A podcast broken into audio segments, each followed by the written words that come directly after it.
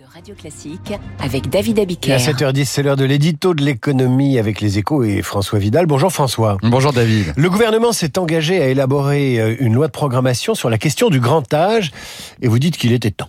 Oui, parce que la question du vieillissement de la population, c'est l'éléphant dans la pièce. hein. Tout le monde le voit, mais personne ne s'en saisit. Depuis Nicolas Sarkozy, tous les présidents promettent de s'y attaquer, mais finissent invariablement par reculer devant l'obstacle. Il faut dire que la tâche est immense hein, et son coût potentiel pour la collectivité gigantesque. Pour vous donner une idée, David, aujourd'hui, le coût de la dépendance s'élève déjà à une trentaine de milliards d'euros, dont un cinquième est supporté par les proches des personnes dépendantes. Mais le nombre des plus de 85 ans va passer de quelques 2 millions à plus de 5 millions d'ici à 2050. Face à ce tsunami, une adaptation des dispositifs exis- existants est donc indispensable et c'est précisément l'intérêt de ce projet de loi de programmation. Alors que va-t-elle changer cette loi? Bien, une loi de programmation, c'est un texte pluriannuel qui permet d'identifier les besoins dans un domaine précis et de déterminer comment y répondre dans la, dans la durée.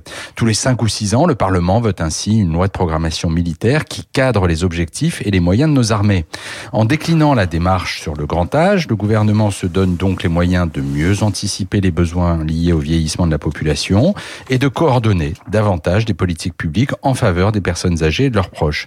Ce qui veut dire qu'on va pouvoir adapter les politiques sociales, ce qui est évidemment essentiel, mais aussi les politiques de formation, de logement, du transport ou du sport notamment.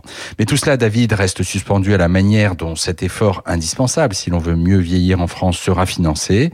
Et tant que cette question n'aura pas, n'aura pas de réponse, nous serons guère plus avancés. Bah oui, les questions de financement, ce sont celles qui fâchent l'éditorial de l'économie avec les échos. Merci François.